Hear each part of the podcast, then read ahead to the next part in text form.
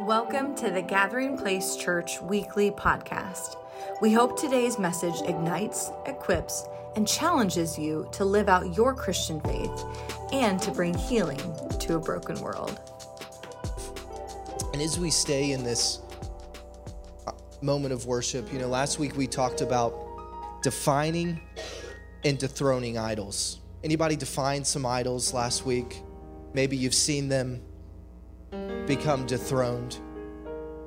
You know, as we worship, you can't forget to talk about that there's always something that's rivaling for your affection, rivaling for your attention, rivaling to be first place in your life, something other than God. We also define that idols can be a good thing that becomes an ultimate thing. Many times there's subtle idols that are burrowed deep within our lives. You know, I love when we're in the presence of God like we are now. There's something so freeing when you just lift your hands or you bow low because you're posturing yourself in the physical to say, Jesus is Lord. He is supreme. There is no rival.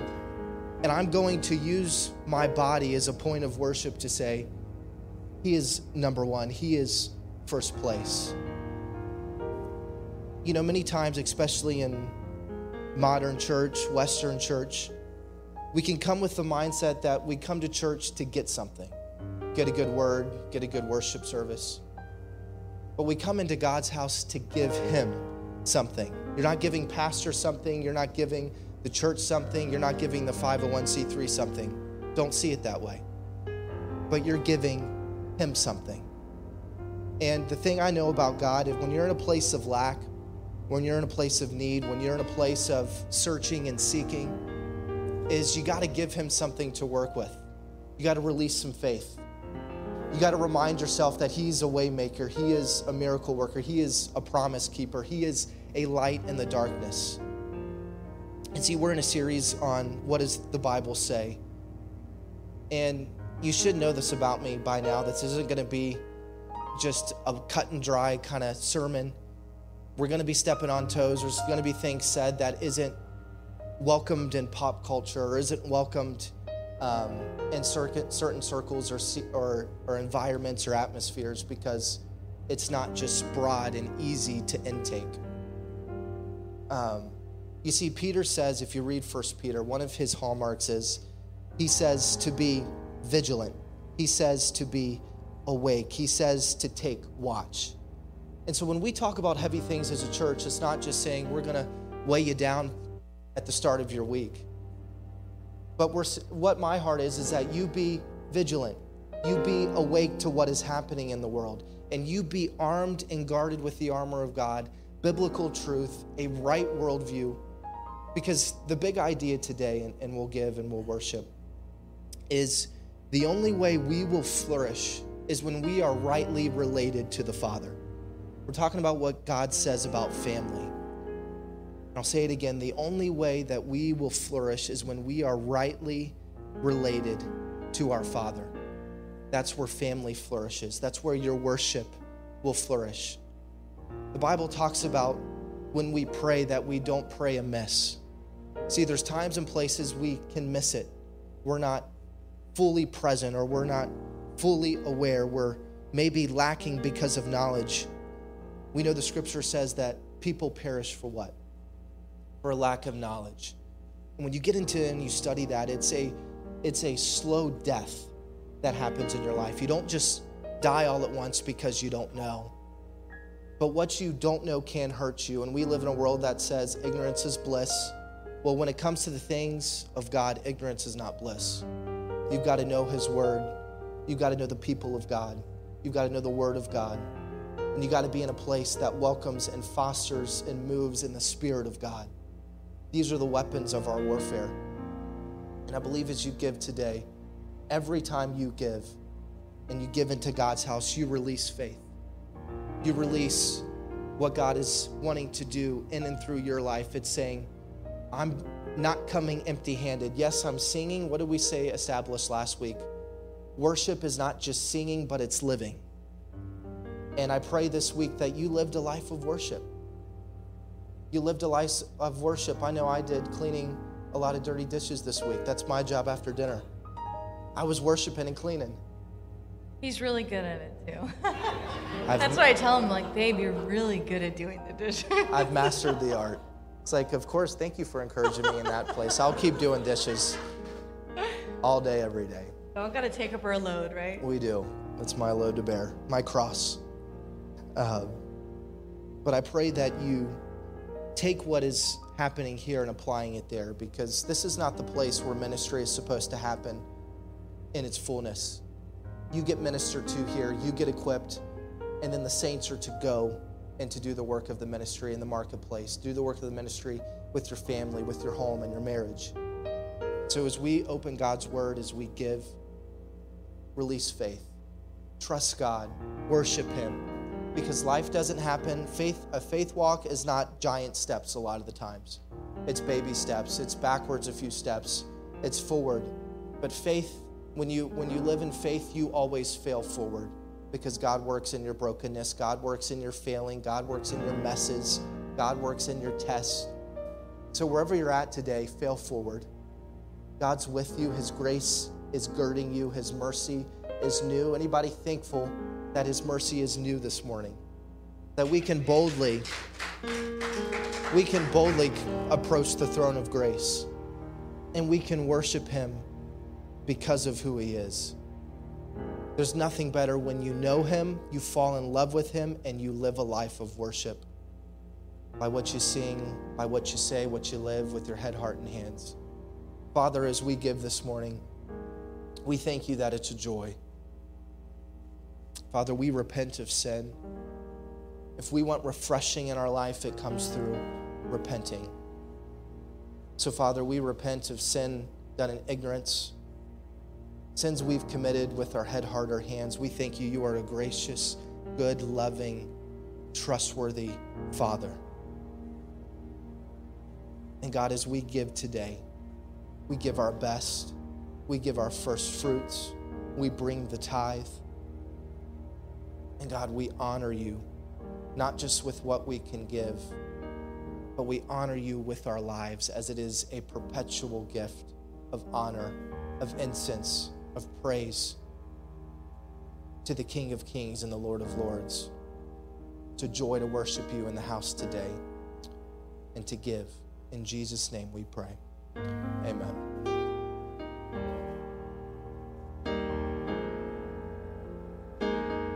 You can remain seated.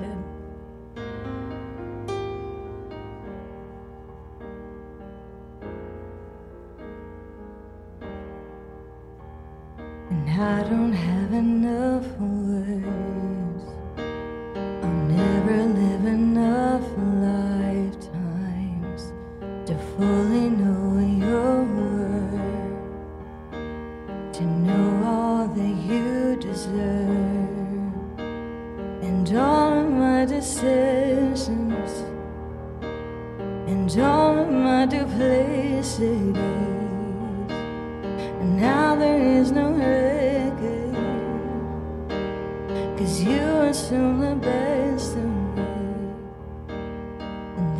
How I thank the Lord for saving me when I was weak. So I will sing. This is why I thank the Lord for everything. This is why I thank the Lord and all of my affection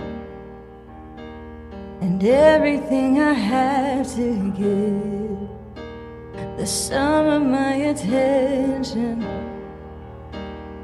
measured in the praise I live. So this is how I thank the Lord for saving me when I was weak. So I will sing. This is how I thank the Lord for everything. This is how I thank the Lord. And this is how I thank the Lord for loving me and keeping me. So I will sing. This is how I thank the Lord for everything. This is how I thank the Lord. And I will sing. I will sing, I will lift my praises to you. I will sing, I will sing,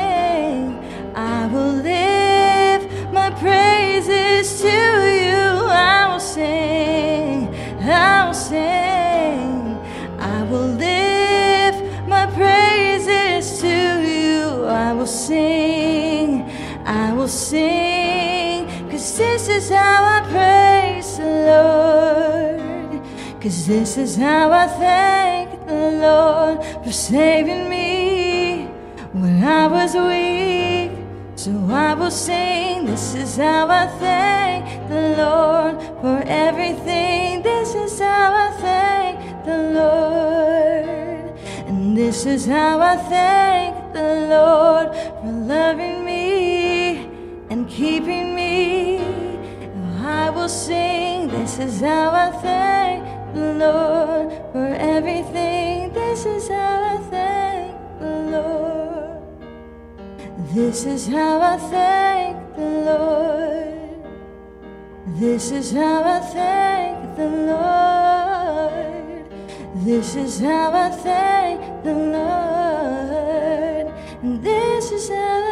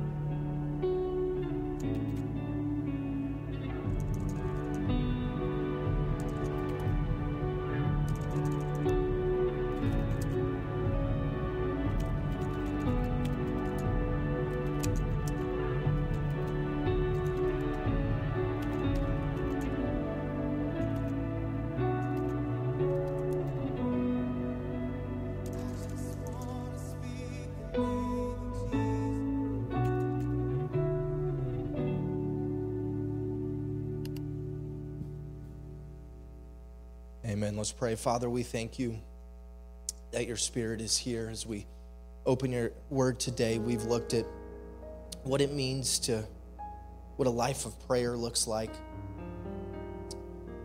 of how we engage with the Trinity, Father, Son, and Holy Spirit. God, that we look at last week what a life of worship looks like. We saw that the Exodus story was a story of God's people being set free to live free. And it was so that they could be set free, not for the sake of freedom itself, but freedom to go and to worship. God, we know that you want to set us free, that you want to remove the bondage that this world puts on us. You want to remove anxiety, depression, fear. And God, this morning, one of the most touchy subjects, one of the most hardest, uh, yet most rewarding um, ministries, missions that we're a part of is family. We thank you that you just don't work through the individual, but you work through families, you work through legacy, you work through generations. And Father, we just take a moment as we're praying.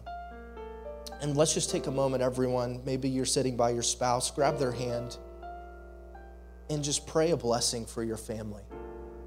Pray for your children, whisper their names, pray for your grandchildren. God, we thank you that you want to get involved in families. Families that are far from you. Maybe we have extended family that are prodigals. God, we believe you can do a miracle. You're a waymaker.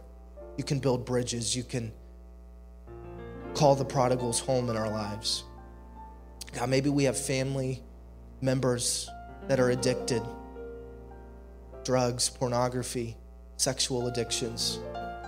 God, that you can break the yoke of addictions with one touch. You can invite a process, a testimony. You can open purpose like never before. Father, we rebuke the one who prowls around like a roaring lion, seeking families to devour. We say he does not have authority over your body, over your people. God, we even gird up generations that aren't even here yet. God, that the decisions we make today, the lions, the lines we draw in the sand, the boundaries we set, the faith we release, the walk of the Spirit, God, that we are girding and guarding and pleading the blood over what you long to do, not just today, not tomorrow, but generationally. I thank you that legacies are in this room.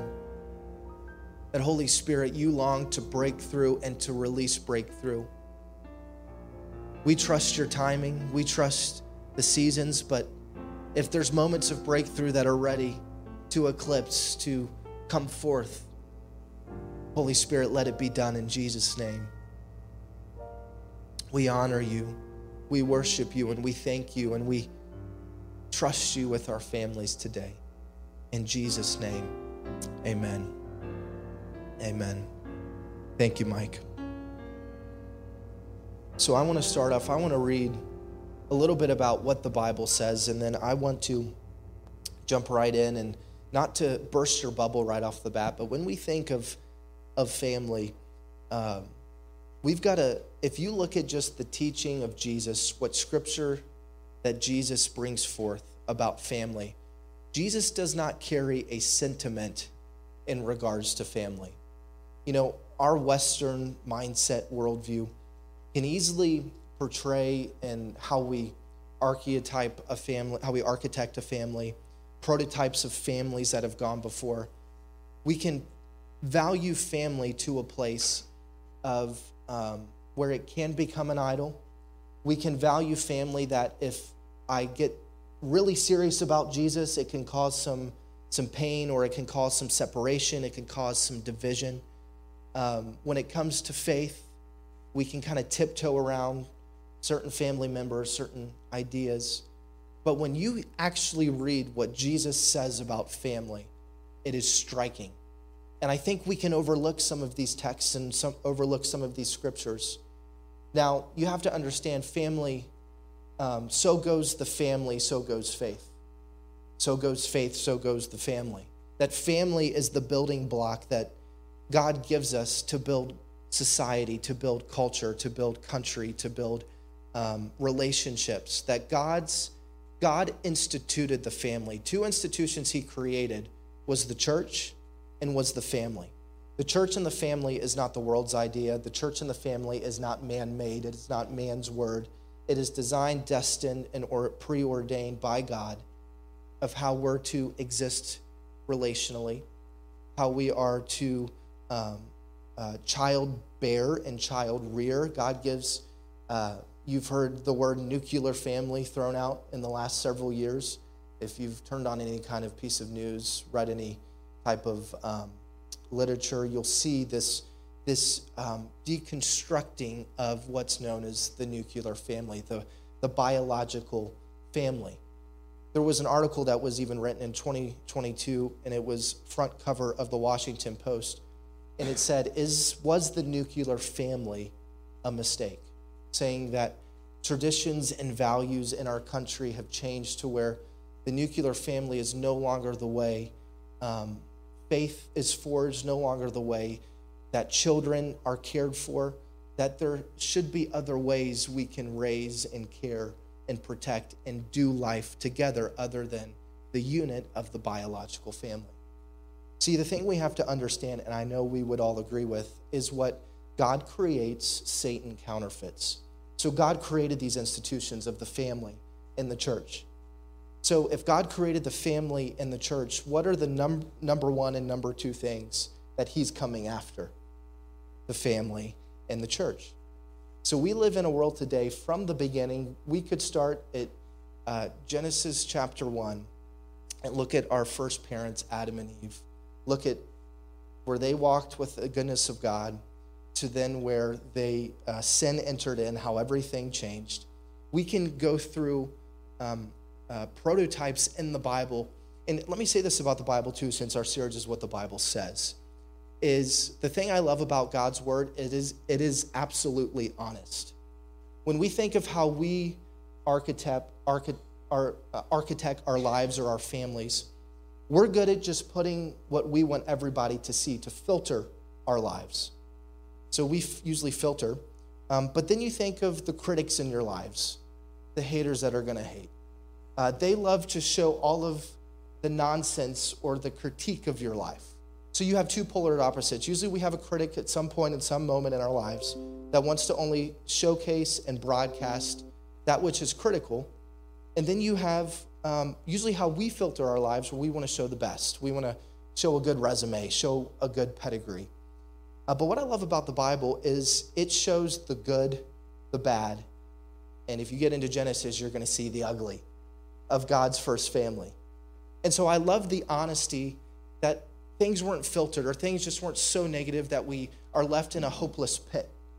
But when we choose to keep God first, when we choose to fight for family and fight for uh, to be in the church, to be the church, to be missionally minded as a church, there is a grace that comes on your life because you are engaging not just in an institution, but in a structure, in a system, in something that is incarnational, where God became man in Jesus and fleshed this thing out to show us to what it's supposed to look like, that we are given grace and Holy Spirit power to walk this thing out, to stand against the wickedness of our day, to stand against the lawlessness of our day, and understand that the family in the church is the greatest mission that Jesus gives us tangibly in the earth to show his image.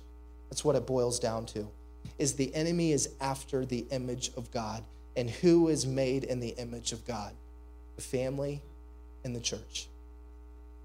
We got um, me and Jody and Terry, we spent some time at the Ark Encounter Pastors Conference, and uh, we were just encouraged and um, by speakers that came in to uh, just really encourage pastors and leaders to have a, uh, a backbone in this time and in this present age. And um, you've heard and you know with the Ark Encounter, Answers in Genesis, the Creation Museum, which uh, we're really blessed to have in our backyard, in reach where we can go and and have um, something. You know what I'm thankful for is as I look into the future of the world that I'm raising my kids in, that we're raising all of our kids in, is you look into the landscape of Christian education, which Answers in Genesis is a huge supporter and propagator of private Christian education. They actually started their own Christian school. Ken Ham's daughter, who is the founder, um, she has a heart and passion for Christian education, and she started a uh, Christian school called 12 Stones Academy. Um, so she oversees that. It's, it's a big heart of, of what they do, and they resource and um, they resource and equip local churches and pastors with uh, not just stories. And this was really something that Ken Ham hit on, is we've got to change our language because when we tell kids Bible stories, they're equating a story to something they see on Disney Plus, something they see on, in a children's program or network, that a story is just a fantasy. But we need to start referring to the Bible as not just Bible stories and give our kids Bible stories.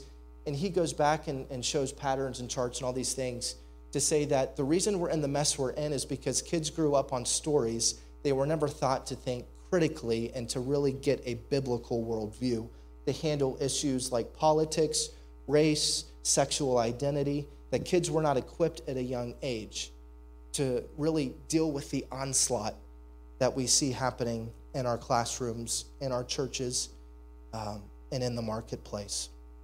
You know, a statistic that was given to is kids, if you're going to get them, the age group to get a biblical worldview ingrained in them is the most powerful age where they're the most receptive is between ages 3 and 13 ages 3 and 13 that we've got to teach kids the Word of God.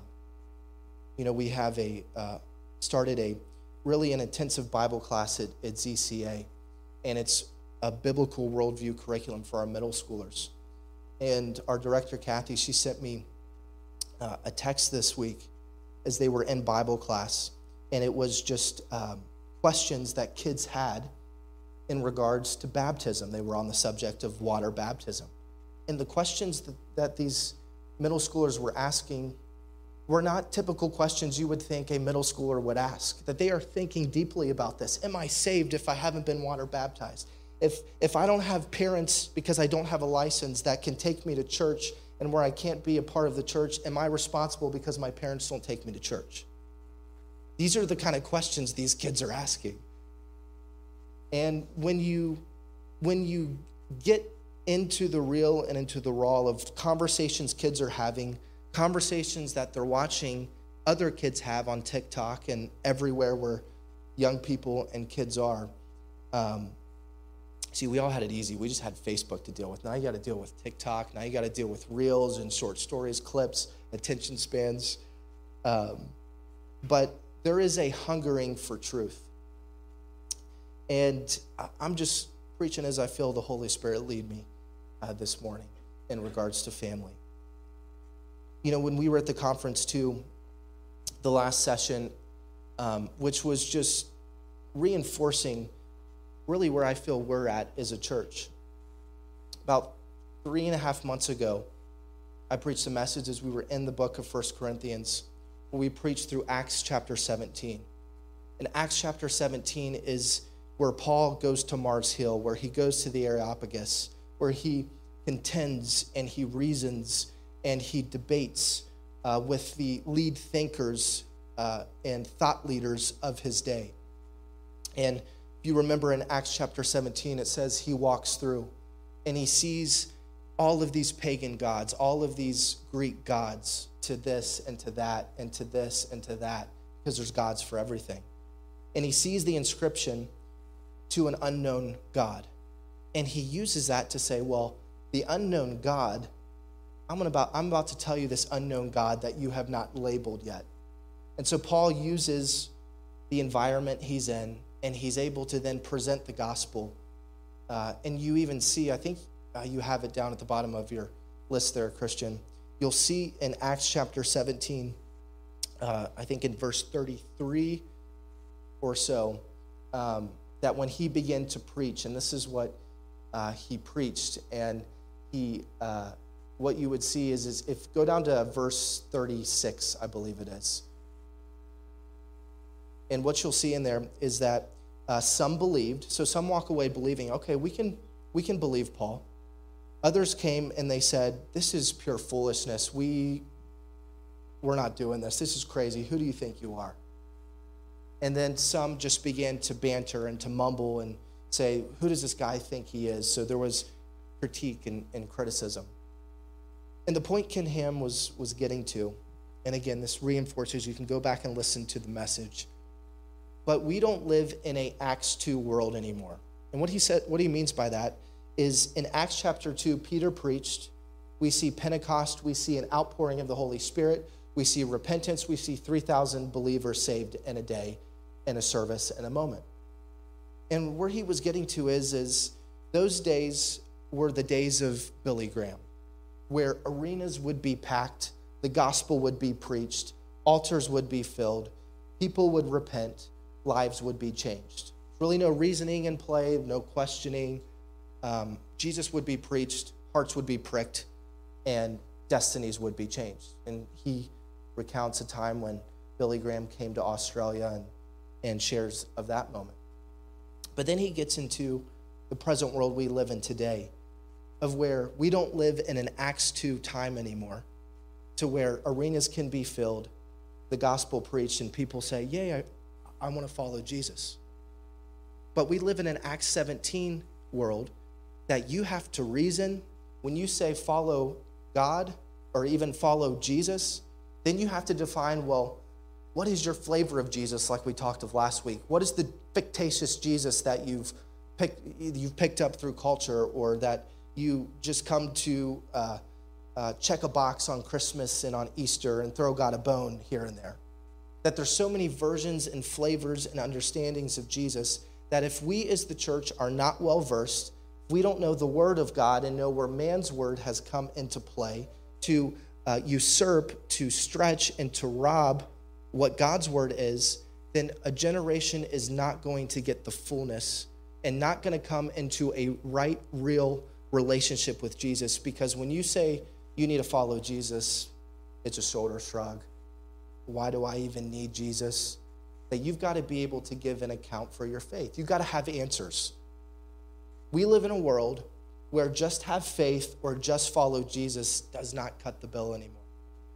Now, if kids are in an environment where they're being discipled in the home, private Christian education, then you're going to have more of those moments. But if you're trying to reach a kid or a teenager or a young adult who's never grown up in any kind of formation, spiritual formation, any kind of environment, follow Jesus, they're going to laugh at you. You got to say, well, who is Jesus? And give an answer. You got to be able to look at cultural moments and say, this is the result of sin, and take it all the way back to the creation story of where sin entered into the world. And so, half baked faith, half hearted Christianity, a, Christi- a Christianity that is not a lifestyle, is not going to change the world. And so, when we look at what is required of us and what is expected as, of us as Christians, getting back to the topic today, it comes into the unit of a family. Just as the greatest attack is on and the greatest conflict is on the family and is on the church.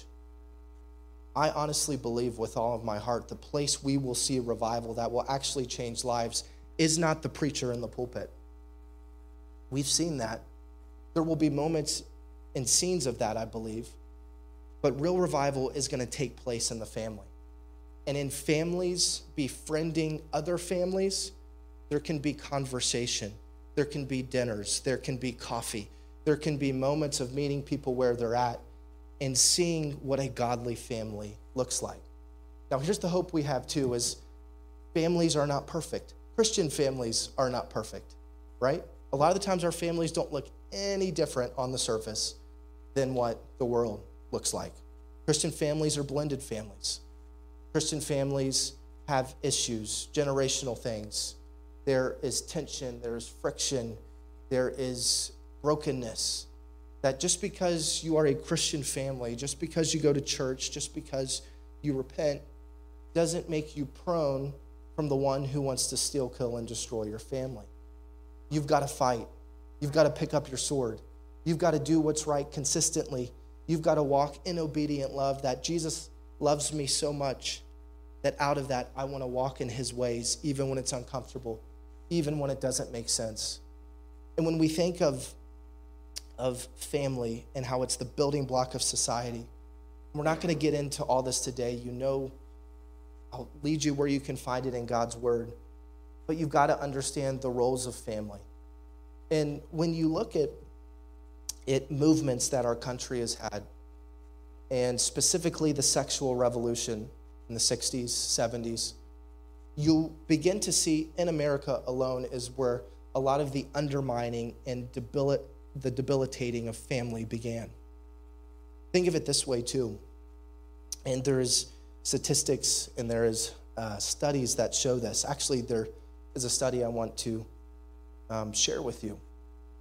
I've given you the resource of a book by Noelle Mering called Awake, Not Woke, which really speaks biblical truth and how to um, handle all of the wokeism that we see in our culture, that we see rising up in the church and how to see where it came from, see where it presently is, and then to get a prophetic forecast of where it's going. And there was a study done in regards to um, the sexual revolution. And this study uh, was done by a uh, socialist anthropologist. So he studied societies, how they worked, what flourished, what didn't flourish. Uh, you can look it up. His name is J.D. Unwin, a social anthropologist, and her books talk about it. And she went, or he went, and he surveyed and uh, got in within a span of 15 years 86 different societies and civilizations all around the world to get a forecast of, of what causes flourishing in societies and cultures. And as he uh, came to his findings and, and wrote of them and released them, uh, one of the, the, the things, actually, the top of the chart, was in regards of the topic of sexual freedom and how that creates either the decline or the flourishing of a culture, and that this was the single most influential factor. And to put it in a language, and then I'll define it, his findings were this is that chastity with monogamy caused flourishing.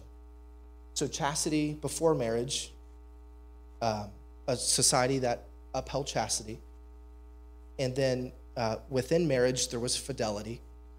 And then marriage was monogamy, so it was one man and one woman. That societies that upheld chastity, that there was no bending or breaking or wide embracing of marriage being redefined, but it was between one man and one woman, that there was flourishing uh, in those cultures, in those civilizations, in those mindsets. And so you look then what his findings were there. Fast forward to 2022, we live in a world that does not value chastity, does not value fidelity, and monogamy is no longer the way forward. It's you live by your feelings, your truth. However, you see love to be love, that's your prerogative. And so everything's been redefined, everything has been shaken. And, and here's the beauty of where we're at because you can get hopeless and heartless when you see everything going on in the world, everything going on in the church, because the church is not exempt. The church and the family unit, Christian churches, Christian families are actually in crisis right now. Of what do we do with this stuff? How do we work through it? How do we work our kids through it? How do we walk them through it? How do we deal with this in our marriage? That there's all of these conversations happening. And in my opinion and in my firm conviction, if the church is not speaking loudly on these things, then somebody else will. And whoever speaks the loudest shapes the culture. So the church has to speak loud.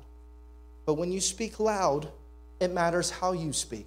Because the church is also a hospital for those that are hurting, those that are struggling in their sexual identity, those that uh, are in a place of brokenness, broken families, broken relationships, that when they come into the church, they should be able to find the answers they're looking for. And it might not be all in one 45 minute subject or one 45 minute topic or one 45 minute sermon. But Jesus should be preached and conviction should come. What did we talk of last week? When the glory of God comes, a weight comes.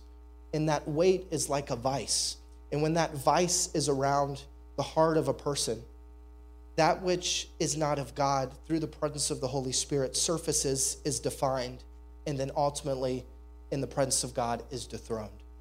Because the power of God will always outweigh any cultural topic, any cultural moment, any wrong perversion, any wrong thinking. You just got to get them into the presence of God. And then as the presence of God comes, then the process of God comes to then have a conscience, to then reason, to know the faith, to give answers to the faith, and for the truth to shine bright. That's why we're called to be salt and to be light. Being salt and being light, being uh, the hands and feet of Jesus is not an easy task and not an easy work. And honoring God in our families um, is not an easy task and an easy work. You can look at a range of other studies. As I read through them, the common theme I, I saw was that the goal of the sexual revolution was to get to men. And as it got to men, it would make uh, it would make for men that it's so easy to uh, to get it, men into sexual promiscuity. So what what am I saying here? Is the thought process was how can we make it easy for men to be lulled asleep? Because men in in the home are the protectors, they're the um, defenders. So if we can get men addicted to pornography, if we can get men uh, in sexual perversion, if we can rock the marriage, get infidelity in the home, then as infidelity gets in the home, the kids' uh, divided home uh, gets birthed, the kids get rocked in the tension of that divided home, and then the nuclear family begins to suffer and a strain is put on, and then a range and a domino effect of issues begins to happen. This is the world and this is the America that we live in today. You also look, another study was done, and um, and again, you, you need to know these because you got to put your, your thumb on the root of where this stuff comes from and know to how to identify it because, again, you have to define it to dethrone it. So you've got to be able to go back to have a starting point to where you see a lot of what we deal with today, where it started from. There was a, an organization known as NOW, National Organization of Women. Very liberal, very progressive, started in the sexual revolution. And in Noelle Mering's book, Awake Not Woke, she uh, mentions this, and she mentions an article that was written in 2018 um, by Mallory Millett. She was the founder and the leader of, of NOW, National Organization of Women. And when she passed, her sister, um, Kate Millett, uh, wrote an article about the beginnings and what she remembers seeing uh, at the at the formation of this organization. And, and there was a credo or a litany of, of responses um, that were said at the beginning of every meeting. And she puts down what these, these responses were. Um, so the leader of this group would say, Why are we here today? And then everybody in this meeting would say, To make a revolution. How? By destroying the family and then they would say, by destroying the patriarchs of family, by destroying monogamy, by promoting promiscuity, and by promoting prostitution and homosexuality. So, see, eh, going back to J.D. Unwin's findings, he would then say that the fullness of the effects of the sexual revolution would not be felt and would not flourish until three generations. So this was not just let's get it all done now in, in, in five years. It was saying, how can we shape 50 years from now? How can we shape, you know, beyond our generation? So it was an us being archetyped and a part of this experiment that what we see today is now the results of what was happening then. And see, the list can go on and on of movements and revolutions because the war of today is a war of ideas ideologies. We live in the tension and the thickness of that. And if you think the church should not be speaking into and, quite frankly, leading what the leading view of what family should be, uh, because God created it, of what marriage should be, hey, God created that too, and what church should be, what community should be. See, there's this idea that if we just shut up and keep faith within the four walls of the door, then we can be safe here and then we just don't really talk about it out there and everything just we can kind of coexist and you live your truth i live my truth we can all be happy and find this utopia because at the root of everything i just read to you it's to find this utopia that exists outside of, of jesus outside of the way he designed family outside of his church being uh, his body here on the earth you know, you read Romans, and there's this analogy of where it, it talks about suppressing the truth. And if you think, I heard this analogy at the conference of you try to take an inflated beach ball, for an example, and you try to push it. Uh, maybe you see your kids do it, where you try to you try to push it under the water and keep it down, but it's full of air, so you're slipping and sliding trying to keep it down. Eventually, that truth is going to come popping out. So we live we live and have lived and do live in a world that is trying to keep the truth suppressed, trying to shut the church up, trying to shut families up, trying to shame you, guilt you, and condemn you if you still call yourself a Christian. But see, it's not so overt. You don't catch it a lot of the times. A lot of it is very covert, it's very subtle. It's you getting fired and not knowing why. It's maybe a uh, your products no longer selling in this environment. Maybe uh, your kids getting blacklisted in school and not knowing why. There's weapons and strategies we know that the world uses to shut the church of Jesus Christ up. You see, the Bible also talks about that when the world gets to this place, is there's empty futility and a darkened mind, and it's energized by demonic doctrine We live in a world today that it gets its energy from a demonic doctrine that is not of God. And when you see and you bring the gospel into the situation, going back to our big idea, is the only flourishing human beings will ever experience is when they are rightly related to the Father. Here's the good news we have the answers. We have the joy. We have the peace. We have the faith. We're a world that is so ridden and depressed, a world that is so fearful. We need to open our mouths and say, We have the solution. We know what family is supposed to look like because God words teaches us and tells us this. We know what marriage is supposed to be, how we forgive, how we care for one another, how we work through dysfunction because we have the power of God, we have the Holy Spirit. But as I said last week, we don't experience the fullness of these things because we have divided hearts, because we have idols that try to keep us divided from fully surrendering, letting go, and trusting God.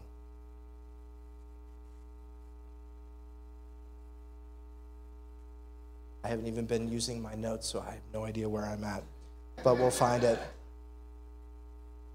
I told you I'm preaching it like I feel it.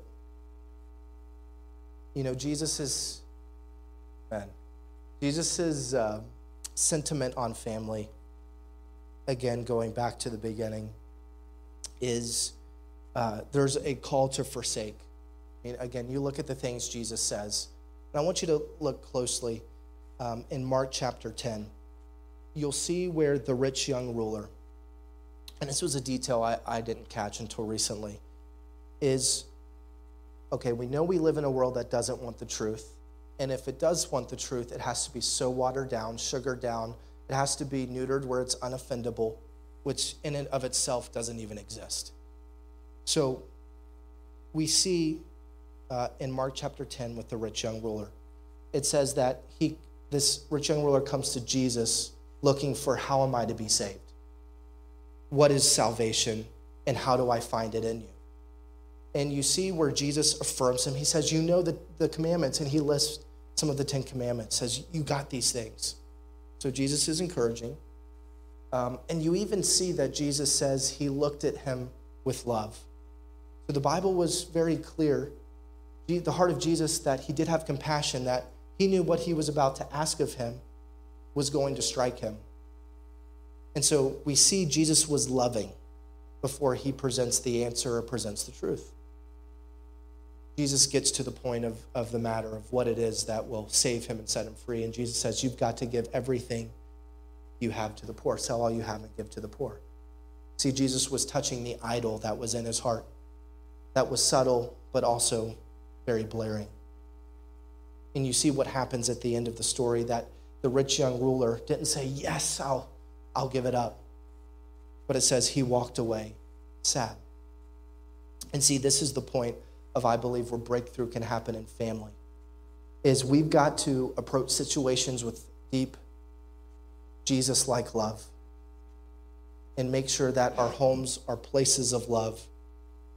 But we can't compromise the truth if we turn our children away sad, if we turn friends away sad, if we turn coworkers away sad.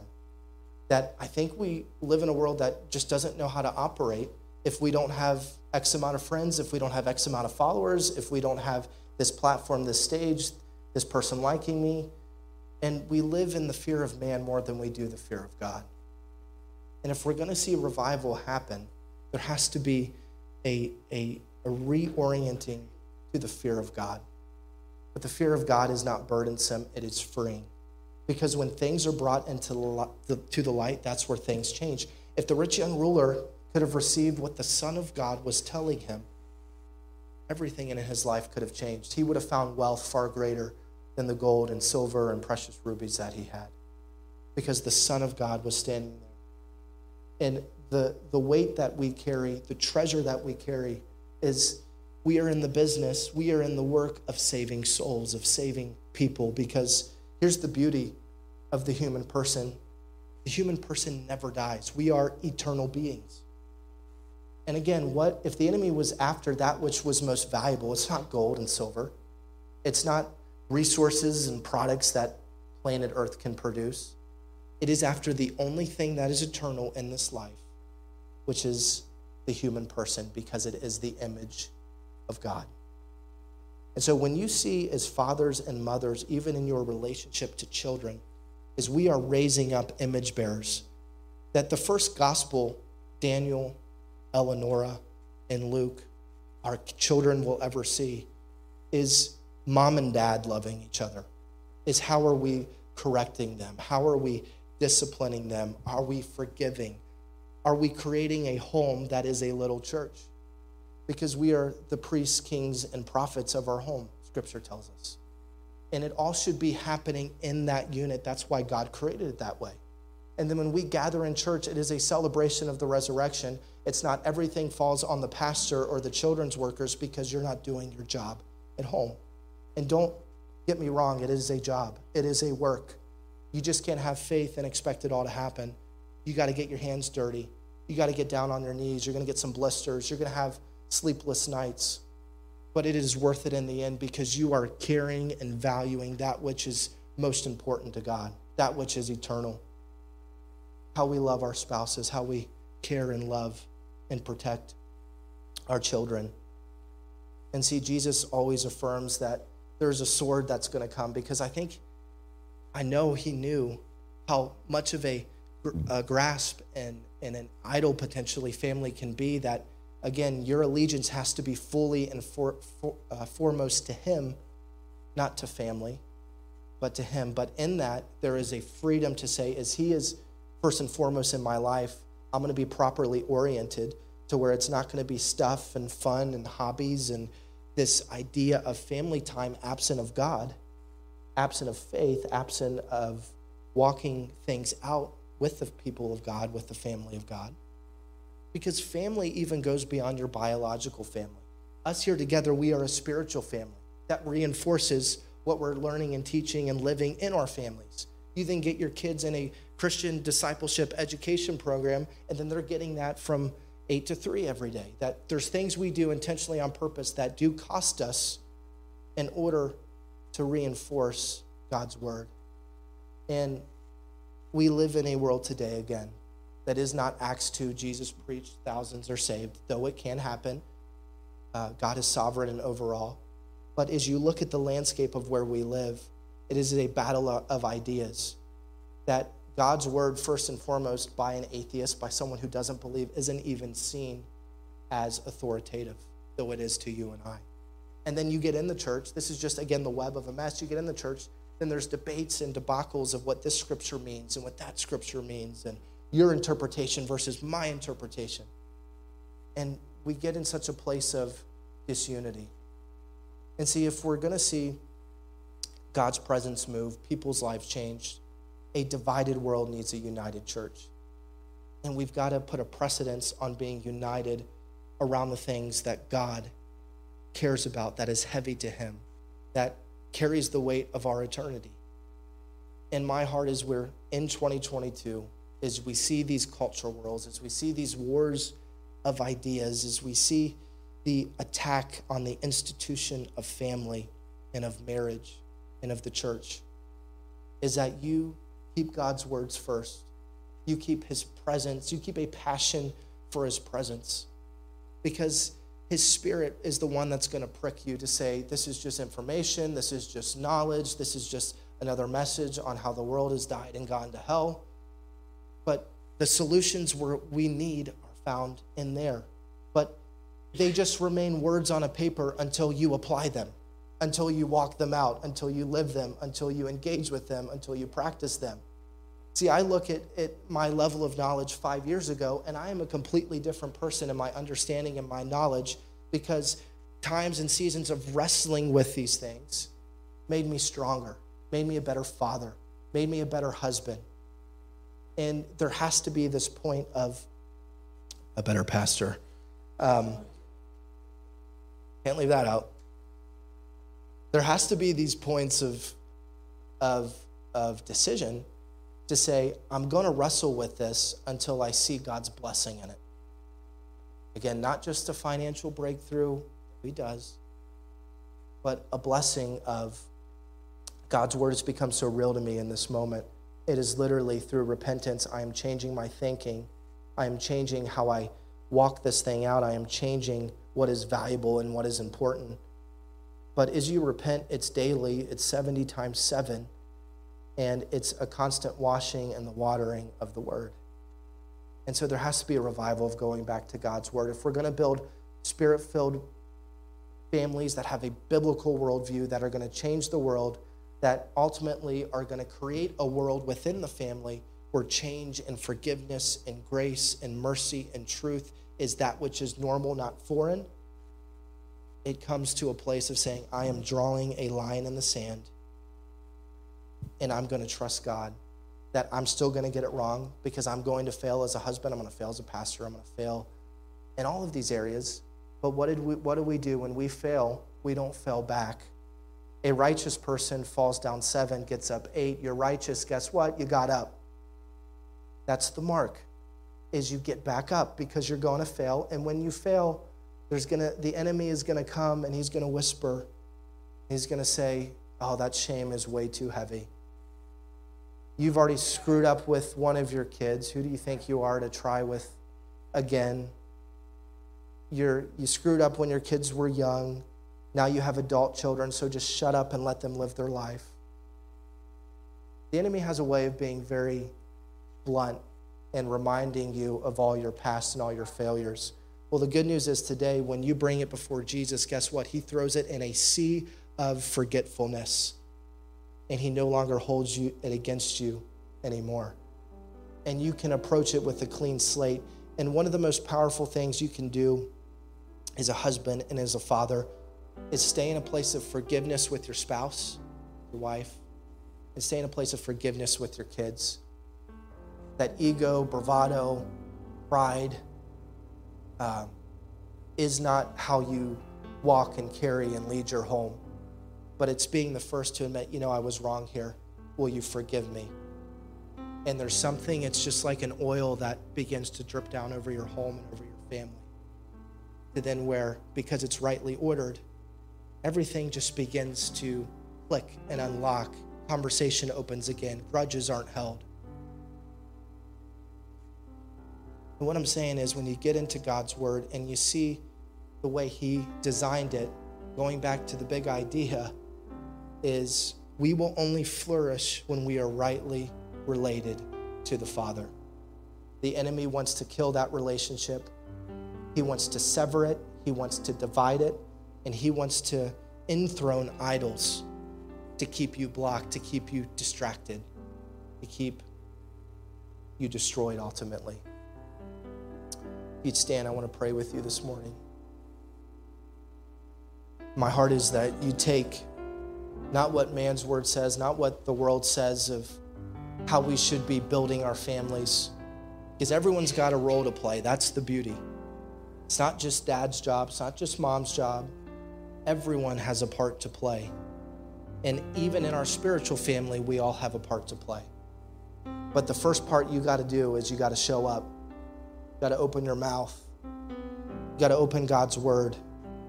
You can't be scared of truth or scared of change, but embrace it and watch how God can literally, if He can change you presently, then that causes an echo effect to change things generationally, to change things in your legacy. We say it all the time Yes, there's generational curses, but what destroys the back of a generational curse is a generational choice. And families can be so weighed down with generational things where you don't even feel like you can blast off or propel into being sold out for Jesus because you have this past that's constantly reminding you. Or even if you came to faith later in life in your adult years and you have this arbitrage of a past that's trying to weigh you down and to keep you bound. You got to let it go and say, Today is the first day of the rest of my life. That's whenever you repent, that's where refreshing can come. And what I want to pray about right now, we can just bow our heads and focus on Jesus,